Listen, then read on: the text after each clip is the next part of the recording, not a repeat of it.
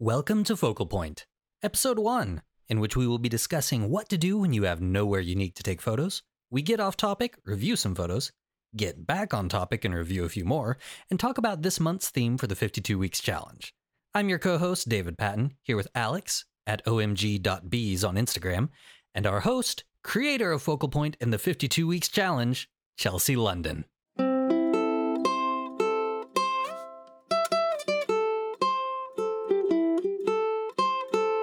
Hello, hello, my friends. Thank you for coming and listening to us today. We have some fun topics that we're going to discuss.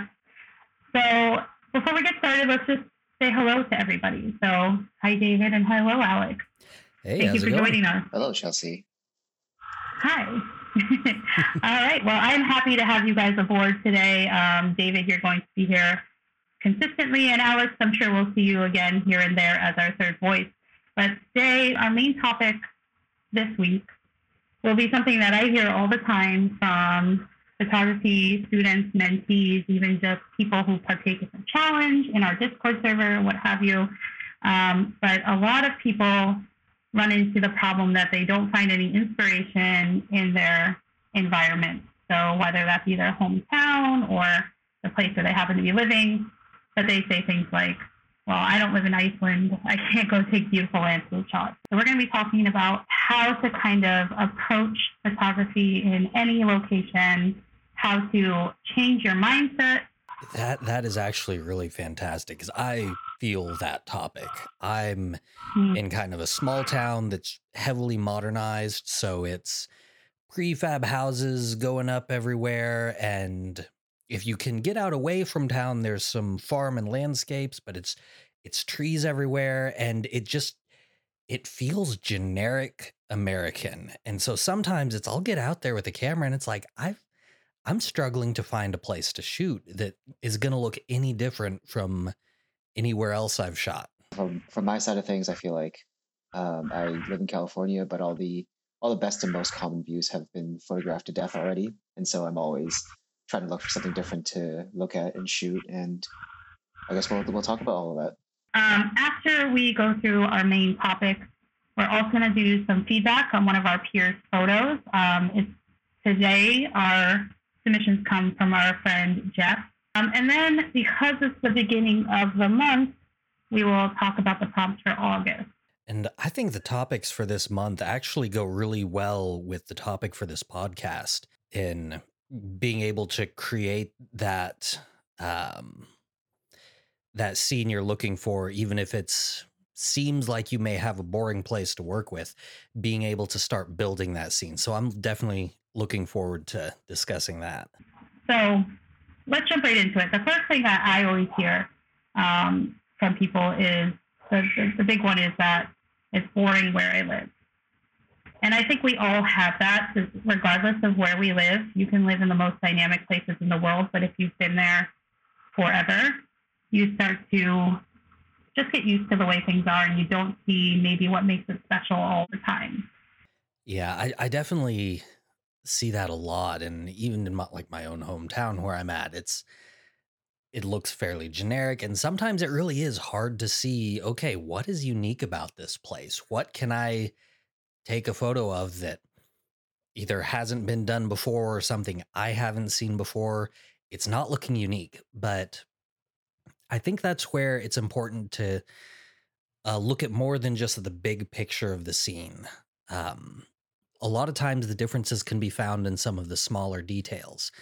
So even if it has you you are in a location that's been heavily photographed, somewhere that there's tourists all over the place, there's tons of these iconic landscapes or landmarks. Um, being able to look into some of the smaller details that people aren't normally going to see and using that for your backdrop. And it doesn't matter with that whether you're doing like landscape or street or even just portraiture, trying to find a location to fit the person in. Being able to look into the more detailed selections, uh, closer up to things, um, and sometimes, yeah, just avoiding the bigger uh, landmarks or whatever.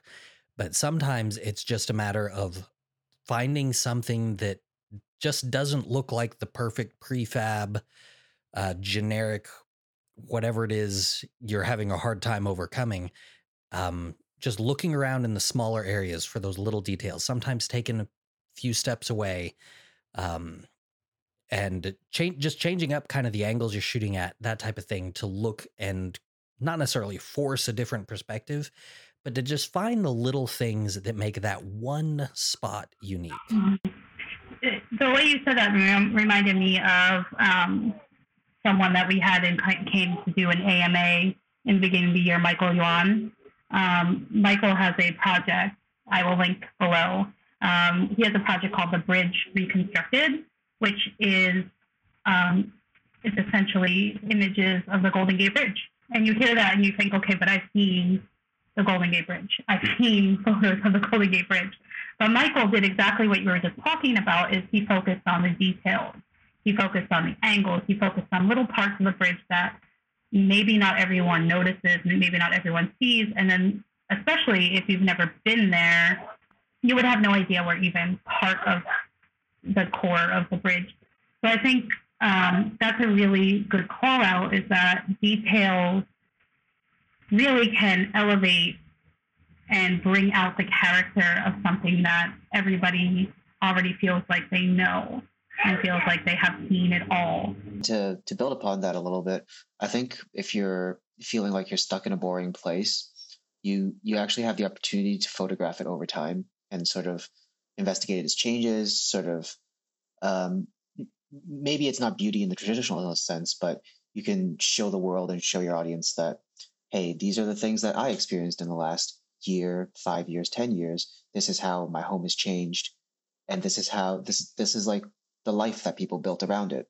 Yeah, I think that that the same idea goes into these less than known and maybe considered banal areas. Um, I think the one that the people that I hear say this the most are people who live in, let's say, small town Midwestern America. I'm just using that as an example. I'm not calling it banal.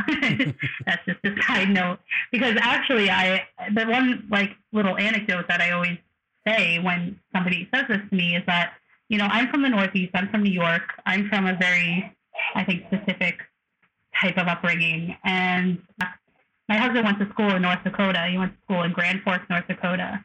And I had been to all the 48 contiguous states. Um, and I had never been to North Dakota. So I was like, well, why don't we go for a weekend? You know, you can see some of your college friends, whatever. And I was absolutely charmed by the whole place. I thought that it was, you know, it was so far out from what I was used to and what I was brought in up in that I just thought it was completely, completely unique and charming to me. So the same way that people from Grand Forks go to, let's say, the suburbs of Boston, for instance, and are like, wow, this is totally different, this is totally unique. The same thing happens when someone from there goes to where you're from. Think about how somebody from a completely different space would feel seeing where you're from. They might see those little ticky-tacky houses and think, wow, that's, you know, that's a cool repeating pattern. That's interesting to see.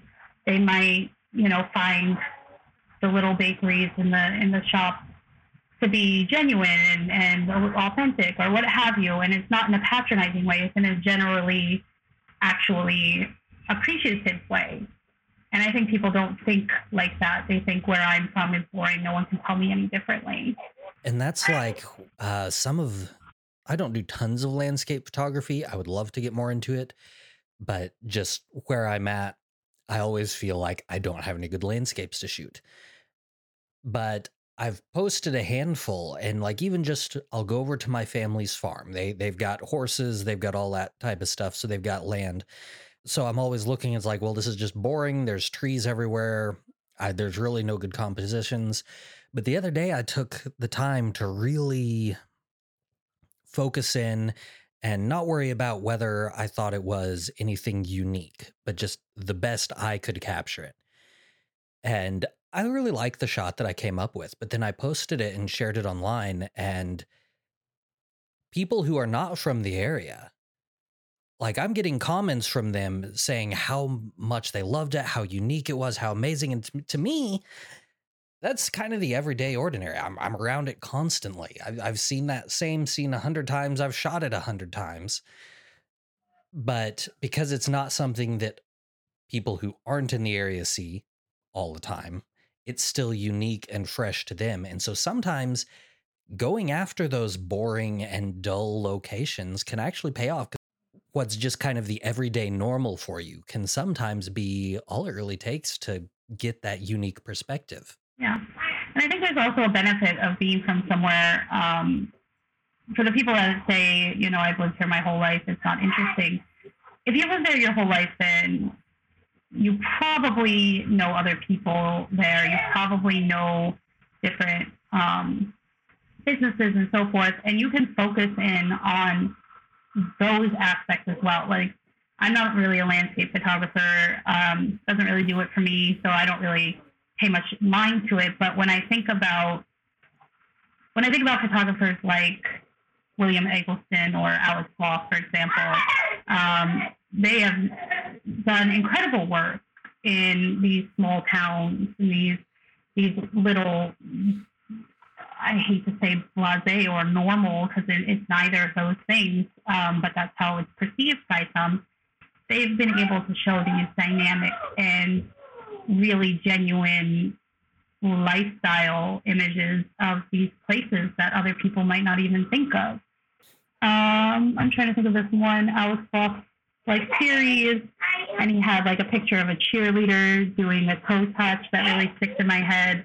Um, and it sounds like it's not really anything because the cheerleader doing a toe touch, okay, but it's the way that he's able to bring this like authentic, everyday, like feeling of I don't know. I don't know the best word for it, I guess, but I do but feel like cap- it's yeah, capturing that authentic moment mm-hmm. within a yeah. scene.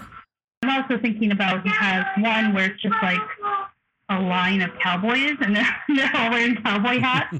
and I think it's like late at night and the cowboy hats are kind of illuminated. Um, and it's literally just a line of people. And it's something that, I, you know, is completely foreign to me. I've never really spent any real time somewhere where I'd see 25 men in cowboy hats. Um, so for me, it's a little bit of insight into how other people live. And I think no matter where you are, if you're able to give insight into how people live, you're going to be creating something that's worth creating. It's like a record of time. It's going to be something that shows life how it was when you lived it. And that's, I think, really important. And that really is. And that kind of, I want to talk some a little bit about how to apply it to a few of the different kind of genres of photography because it's easy to apply for like street photography and landscape because those are the big ones where you are shooting the scene. But um like for me, I I do a lot of portraiture and I do a lot of equine. And for portraitures, like I can throw up a backdrop and get a nice high end fashion, whatever style. Um, but I know a lot of people in my area do a lot of like family photography and stuff like that, where sometimes it can be hard to find a good spot to be able to capture the family and have a compelling scene within that. And I think that can be a little more of a challenge sometimes because you're a little more constrained about uh, where the people that you're photographing are going to be. You've got to make it easily accessible for them, somewhere where they're relatively familiar, and somewhere that's not going to make them uncomfortable being there. So sometimes that can be limiting. Even then, still kind of using some of these same principles of finding the smaller details in an area and not just going for the easy photo of the same thing that has always been shot. I think that's really um, a really good call out. I mean, if we're talking about, um, let's talk about portraiture because a lot of people do lean into portraiture, whether it be because they need to pay their bills or they genuinely love it, what have you. Um, I think every town has and needs portrait photographers. So I think if we talk about some techniques to utilize the locations, um, I think that would be really useful. I'm thinking about, uh, you know, most of my portraiture have been in probably more interesting locations like Prague and Paris and so on, but I have done some in New Hampshire. I, have, I went to high school in New Hampshire, have family in New Hampshire. So I've done some there. And I think the, the main thing that you want to think about when you're maybe not necessarily in a location that speaks for itself and you want the portrait to have some kind of environment is to be looking for patterns, textures, and colors, I would say are the three items to focus on. So you don't have to blow out a whole background and have, you know, shoot at 1.2 and, and have just the eyes in focus and have a nice background. You can still use some environmental uh, locations, but to make your subject more um, more interesting or have the background work with you on the subject, focusing on those three things patterns, textures, and colors. But those three things, if you pay attention to those, you're going to end up with more interesting images regardless of where you are. Yeah, being able to get that contrast, like if the person you're taking a picture of, they've got like a really busy shirt, being able to have a more plain mm-hmm. background, or if they've got a plain shirt, having a more textured and varied background can add just another layer of contrast in there. And there's always there's a reason you see a lot of like senior portraits on stairs with a handrail or against a brick wall or something. There's a reason those things are are go-tos, right? They're not just cliche for the sake of being cliche. A brick wall adds texture, it adds leading lines, it adds a repeating pattern. Stairs with a handrail, bam, leading lines right to your subject and a little bit of character if it's a wrought iron, if it's um, you know a wooden handrail. It gives a little bit of a sense of what the environment is like. Um, so all of that helps to create a more interesting portrait. Yeah, and it helps subject. get the person in the scene instead of being a person with a background. It's incorporating the scene into the portrait. It's making it all one vision essentially. And that's one of the things that I think is really important with finding a good scene for portraitures if you're doing environmental portraiture stuff is being able to incorporate that person into your scene. But being able to find areas that fit a person's personality. If they're on a sports team maybe at the park on a running trail or something like that. And so you don't necessarily have to find the most interesting area. So you said one thing you said was that um, another issue that maybe people run into is that they arrive at a location and maybe there's other photographers there, maybe there's other people just living their lives there. Um, how do you combat that? What do you do to when you approach a situation like that?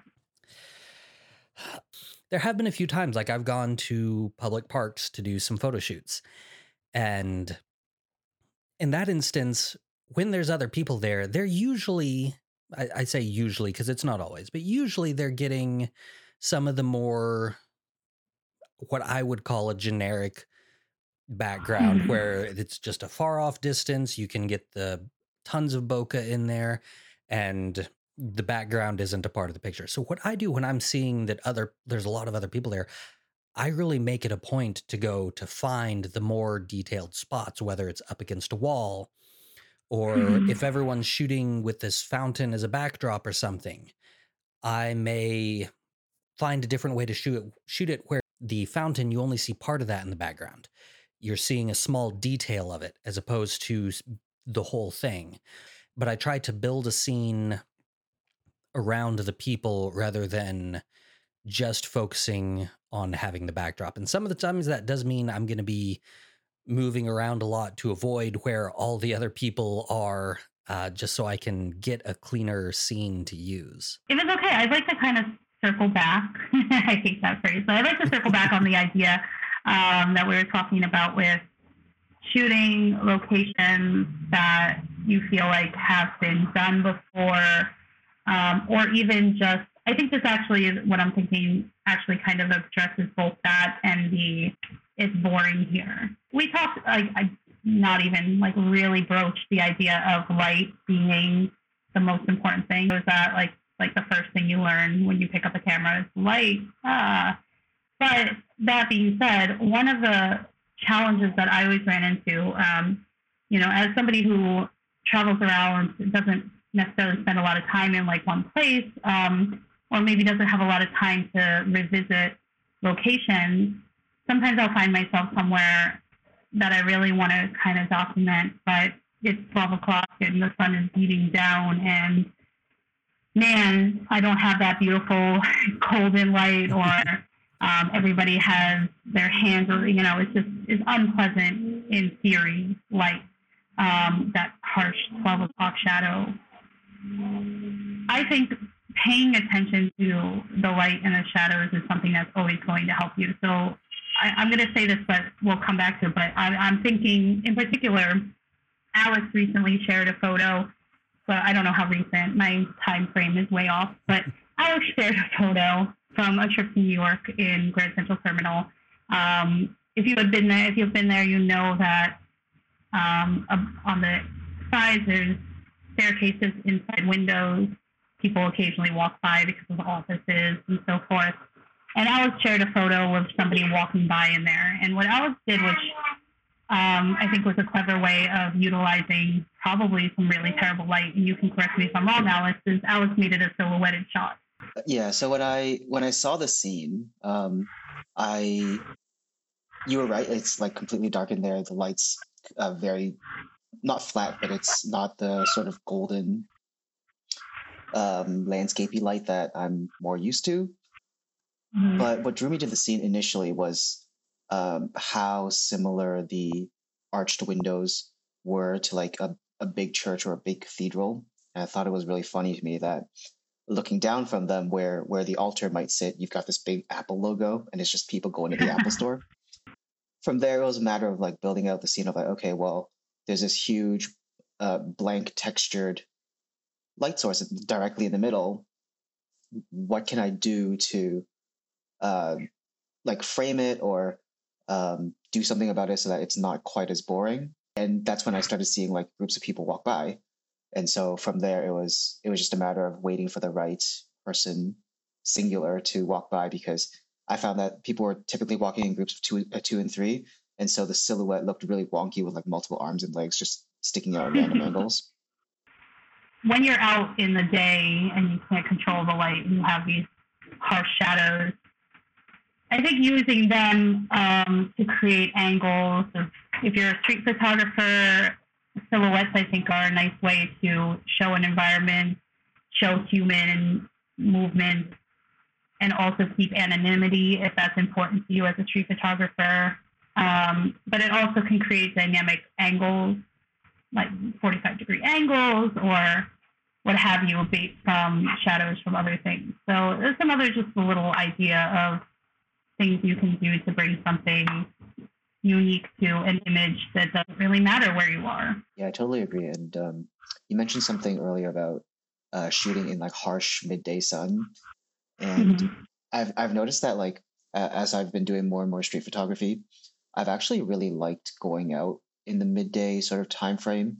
Not quite so much in the summer because the sun is very much overhead, but in the winter mm-hmm. and sort of spring, um, just because it's noon, like the, the sun is still angled, so you can still find loads and loads of like fun shadows and especially like sharply angled ones. Yeah, I think it also gives you something to focus on. Like a lot of times people go out and they don't really have something in mind and they end up wandering around aimlessly and then maybe coming back feeling disappointed. Um, and one thing, and I think this is going to be a whole other episode, but I think there's something in there when we're talking about constrained shooting the idea that you're focused in on something specific when you go out. It might not be I'm going to X, Y, and Z location to get X, Y, and Z shot. It might be something similar, just something as simple as I'm going out at noon. I know there's going to be harsh shadows, so let me look at those. Like let me pay attention to those and see what I come up with. And that's something I've started doing a lot more as well is shooting more midday because partly if I'm going to go anywhere public doing show, shots there. I don't have to worry about as many other photographers being out because they're all holding out for golden hour. So by avoiding that, I get a lot more of the space to myself. Um, but it's gotten to be something where I've actually really started being able to work with it better and see just how valuable it can be because you can use that harder contrast in the lighting to make the shot you you can use that to make the contrast in the shot rather than just focusing on okay i want the super soft light and the nice blurry background and it, it just gives you something unique to work with even when you're in the same locations that you've shot before and that everyone else has shot before it's a different way of looking at it it's just a unique yeah. perspective yeah, exactly. That's the big thing is it's a unique perspective because it's your perspective. Um, I want to come back to that in a second. I just wanted to kind of go back to the idea of the 12 o'clock light. Um, the opposite of the focusing on the shadows with the 12 o'clock light is the flatness that it creates. Um, so I just shared a photo that I took in London, and um, this was during harsh, harsh sunlight. And you'll see there's absolutely no shadows here at all. And because of that, what it did was it took this is a picture of an ice cream truck, a Rolls Royce ice cream truck, um, because London. But it shot at a direct angle to the corner of the truck, but it looks like it's completely flat. And that's because there's absolutely no shadows cast at all. So the curvature is directly in the middle of the image, but it's not there. So it kind of creates this almost, I don't know if it's like uncomfortable or uncanny or something just seems a little bit weird about it, but it makes it a little bit more interesting and it kind of draws your eye back and forth and back into the middle. And then it's a little bit like jittery. So one thing that I'll probably, you'll probably hear a lot in this podcast is me talking about the way the eye moves and how you're drawing the eye one way or another. And in this picture, because the ice cream truck is sheer white, you're kind of drawn to this empty space of white, which maybe makes it a little bit odd and a little feel a little bit off, um, which is in some cases the intent. That's just another way that you can use that direct harsh light. You don't always have to be doing silhouettes. You don't always have to be doing harsh shadows. Sometimes the flat light works in your favor as well. I think you're right. I think it's the the slight uncomfortableness of like how bright it is really works in its favor because you know it's we know it's hot in, in the summer. We know how how nice it is to get an ice cream and how much fun it is just like in general to get an ice cream from an ice cream truck. And so i think it works. It like it because of the way that my eye avoids all the wants to avoid all the bright places it goes directly to the ice cream in somebody's hand. And it's that it's that moment where uh, you know they receive it from the person working behind the the counter. It's nice. I like it. So with all that being said about what we can do to kind of utilize what we have available to us to create new and dynamic images um, i think this is like such a large topic that there will probably be other thoughts and questions that will arise that we just haven't touched on yet. With that said, um, I invite everyone to come into the Discord or even just leave comments here where you can, wherever you're listening to this, um, with your thoughts. And if you have any advice that we didn't think of and that you want to share, we would be really appreciative to share it with anyone else. And in the meanwhile, we're going to kind of move into the portion where we're going to look at one of our participants' photos and talk about them and give some feedback. So today, our photos come from our good friend Jeff Markovitz. Um, Jeff has been partaking in the 52 week challenge for a few years now. Um, he was also, this is just a disclaimer, he was also one of my mentees for a couple of years. So I worked very closely with Jeff um, over the span of a couple years. So I'm interested to see and to look at his images together the first one that shows up is in Montreal. Um, a woman and a man on a subway platform. So I'll start by describing it for those who don't feel like looking. I guess is the best way to say that. I'll describe it the best I can. So in this picture, this is on the Montreal uh, Metro. and Jeff is shooting down the platform. There's about a 45 degree angle um, of the lights, the overhead lights, and the yellow "Don't Stand Here" uh, line that we find on Metro. There's a tall woman in the foreground, um, sitting kind of standing kind of akimbo, looking at her phone, um, and then there's a man in the midground, also in the similar position, looking at his phone. There's a couple people kind of sitting in the background, and then there's, if you look really carefully, there's actually a small figure in the far background, basically right between the woman's legs. There's also a really pleasing backlight on the woman, um, hitting her on her arms and her legs and her hair, creating kind of a key light behind her. So that's just a visual description. um, let's start with Alex. So okay, I'll. I think I like the picture. I think that there are a few things that if I were to, if like the opportunity arose to shoot it again, I might do differently, or I would suggest for Jeff. And so we've got like the pair of leading lines of the overhead lights and the yellow strip um, pointing into the into the woman's thigh, and the, the woman's got like tattoos and stuff. It's pretty cool, but uh, directly on top of that, there's like this bright green um, sign, like info sign that's lit up, and so I think maybe like a half step to the right to have the woman's body block that uh, would eliminate one of the distractions that I see otherwise, like I, one of the things I really love about this picture, right, is the size difference uh, between the woman in the closest foreground to the man scratching his head right on right on the edge of the platform to the little tiny figure like way in the background between the woman's legs. What I'm not super sure about in the in terms of like the relationship between the three is there's also a woman sitting on a bench to the right of the tall woman in the foreground. And so I, I don't think there's anything that can be done in the moment to like change that necessarily, but I think this would have been a much like maybe like much more easy to digest a picture if it was just a matter of like looking from the background to the foreground of these people who are waiting for a train. I think capturing that moment where it just happens to be the little tiny person way in the way in the background is really interesting because that's also where the two leading lines point to. I wonder if that half step to the right, which I agree with for the sake of the sign, I wonder if that would also open up the small figure in the back as well as cutting out some of the extraneous figures on the right because there is the woman sitting. Um, she is the most noticeable of those on the far right, but then there's also a man in a white t-shirt that stands out. Everyone else is in dark clothing and they kind of just melt into the background. So I don't think that they would be like a really big deal.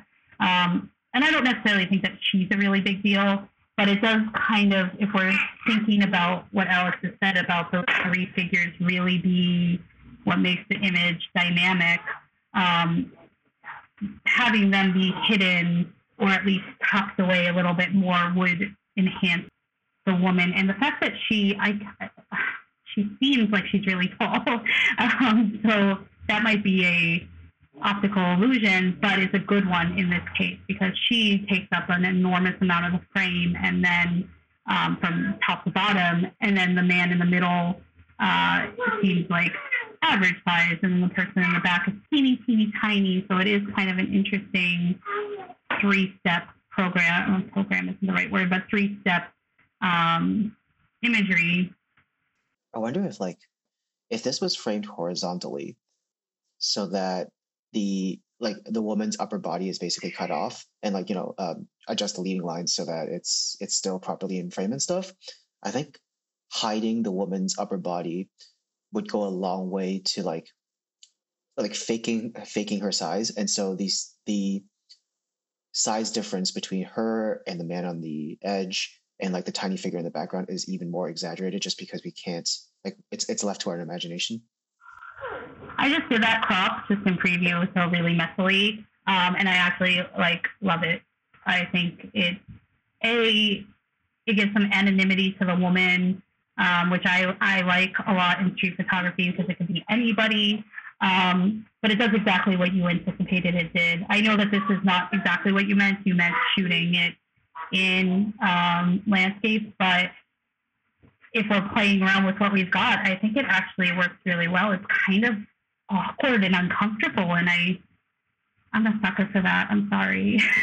sucker for awkward and that's, uh, uncomfortable. I- But I think it also works. I like of, the crop. yeah, I like it too. Making that Yeah. that kind of awkward and uncomfortable. It also goes along well with it's a lot of warmer tones in an underground area where you typically think of cooler tones, um, especially where you've got the cross leading lines of the the angles between the woman in the foreground, the man behind her, where that perspective line is leading one way, but then you've got the tunnel that's leading the other way and they're crossing. It also kind of adds to that um, slightly jarring, not necessarily chaotic, but the uh, perfectly imperfect type of thing where it's things don't li- quite line up, but it does so in a visually pleasing way. Yeah, one last little thought I had about this picture is like it's just it's the lighting on the back of her legs is just so important here because it it frames the figure in the background much more much more clearly. It's like if, if this was a flat light, I don't think we could have done any of the things that we were talking about. hmm Yeah, I agree. That that back leg is just, I think, the star, uh, along with the figures, obviously. But it, it really does a lot for the subject.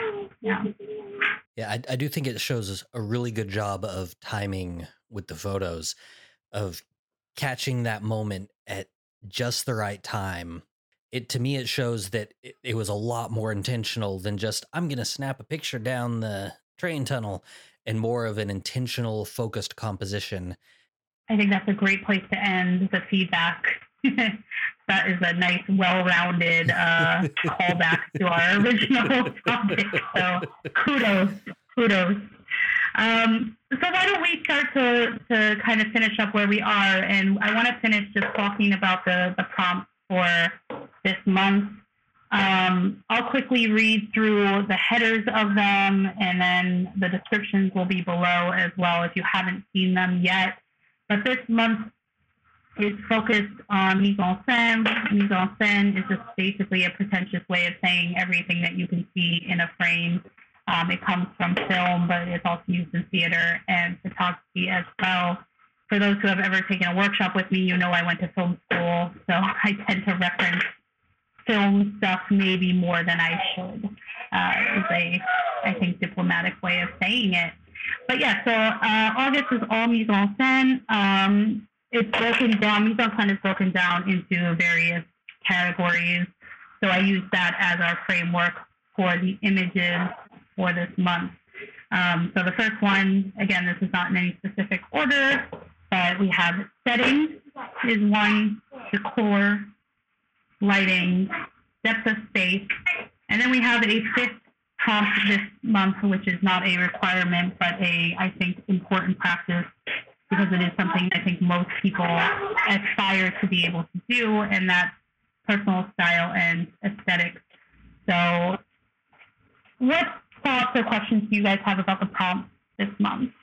My main thoughts on this are it, it may be challenging for some people just trying to tie these all together, but uh, what I think about that is this is where planning in a photo shoot can really shine. Mhm. Instead of just going out and I'm going to go take pictures of this, of whatever style it is you shoot, but it's instead of doing that, it's going out with intention.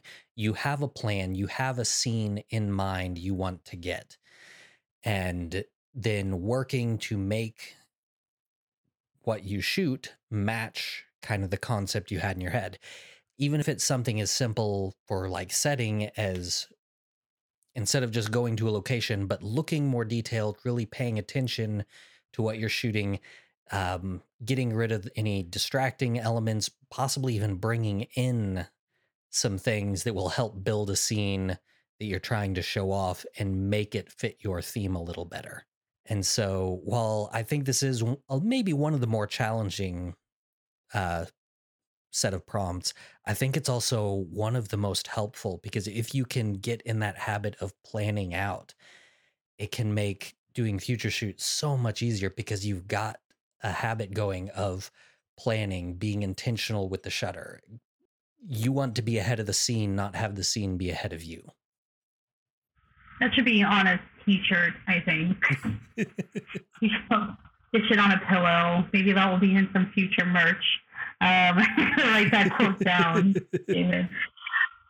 Yeah, I think um, I just want to give some insight as to why I decided that this month they should all be work together as a photo story. Um, I personally, I really think that photo stories are special. I think that they, you know, it's it's one thing to have a postcard image. It's another thing to have three images that showcase um, the entire experience. Um, this is something that I talk about in my Seeing Like a Photographer workshop uh, that we spend quite a bit of time on this um, and how we can kind of create these photo stories in order to be a visual storyteller.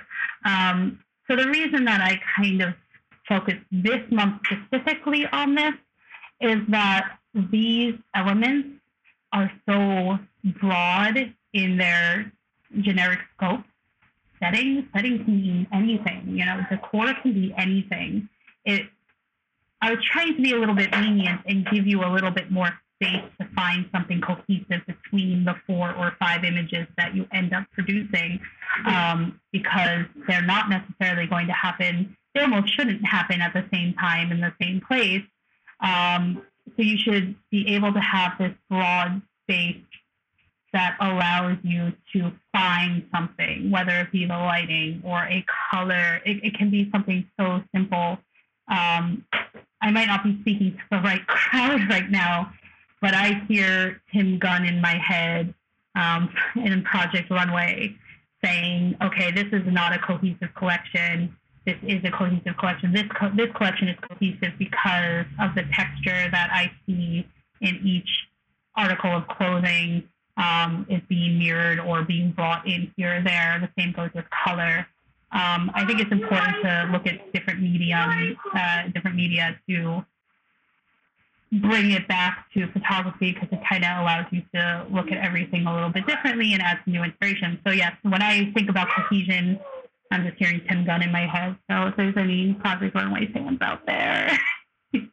Please back me up on that so I don't sound like I'm talking to myself right now. it, it um, absolutely does work. And like thinking in in terms of like photography and art in general, how you display a work. Not every piece necessarily needs to be an individual superstar magazine cover photo. But when you have a series of pictures that work together and complement each other and fit the same feeling, the same tone, it can really bring them together as one cohesive piece.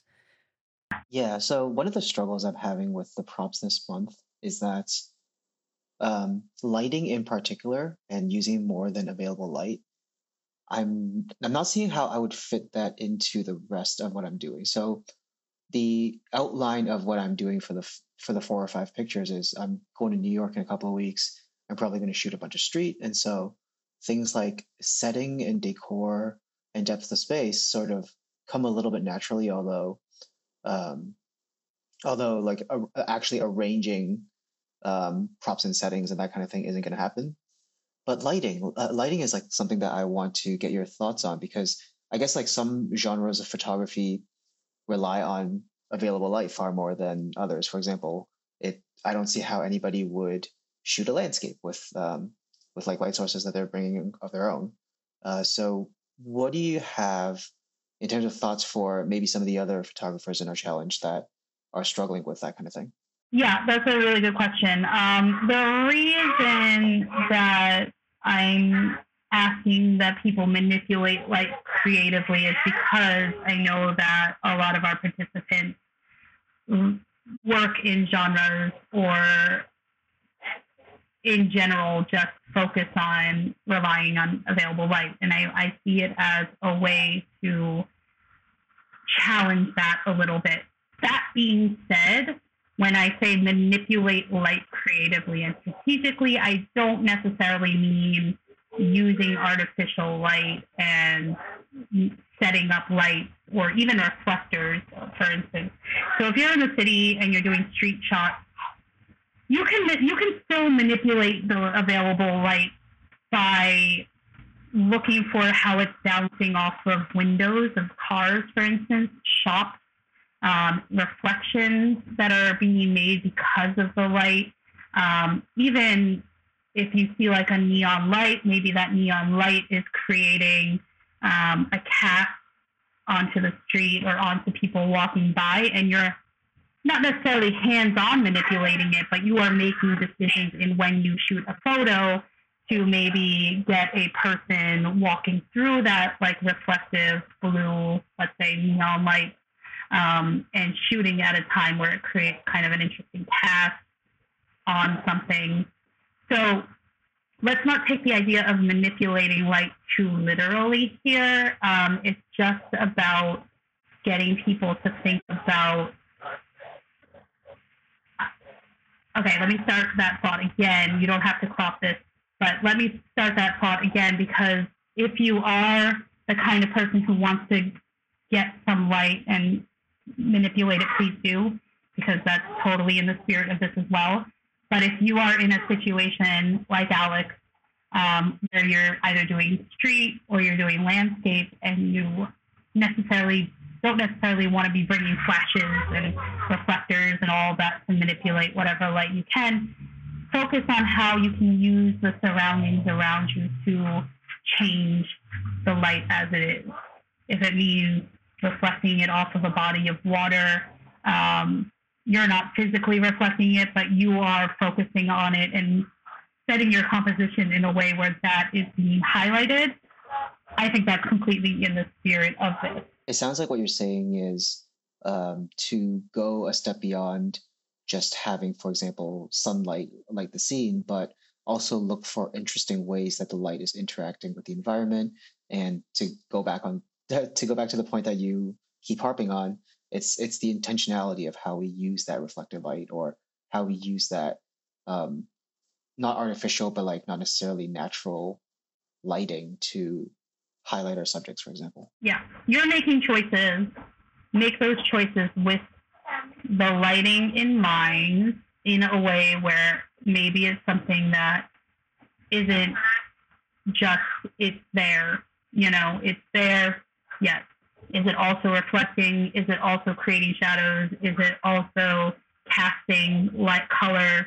Is it also um, beaming into a store shot, to a storefront where you see something inside the store that you wouldn't have been able to see without it, that kind of thing, and and then focus, compose, and take the shot at a specific, intentionally thought time because of the light. Great. Well, I'm actually very looking forward to seeing what people come up with. Um, I just like saying mise en scène, so I think that helps. But I do, I do think it's a, a fun thing to keep in mind that I think a lot of photographers maybe A, aren't familiar with, or B, if they are, don't pay attention to it, or C, it seems like these are really obvious, so why do we need a fancy French term for it? So I do like bringing attention to it for those reasons. It's definitely a little different from the usual because it is more of a comprehensive theme that interacts with the rest of the themes for the month as well. And so I, am I'm, I'm excited. I'm looking forward. So I would like to thank Alex. Uh, you can find him on Instagram as omg.bees, like, oh my God, bees. Um, so you can find him there and see his beautiful work. Um, so I want to thank you for coming and lending your thoughts and perspective. Um, I also want to thank David for getting us going on our first podcast, our first episode.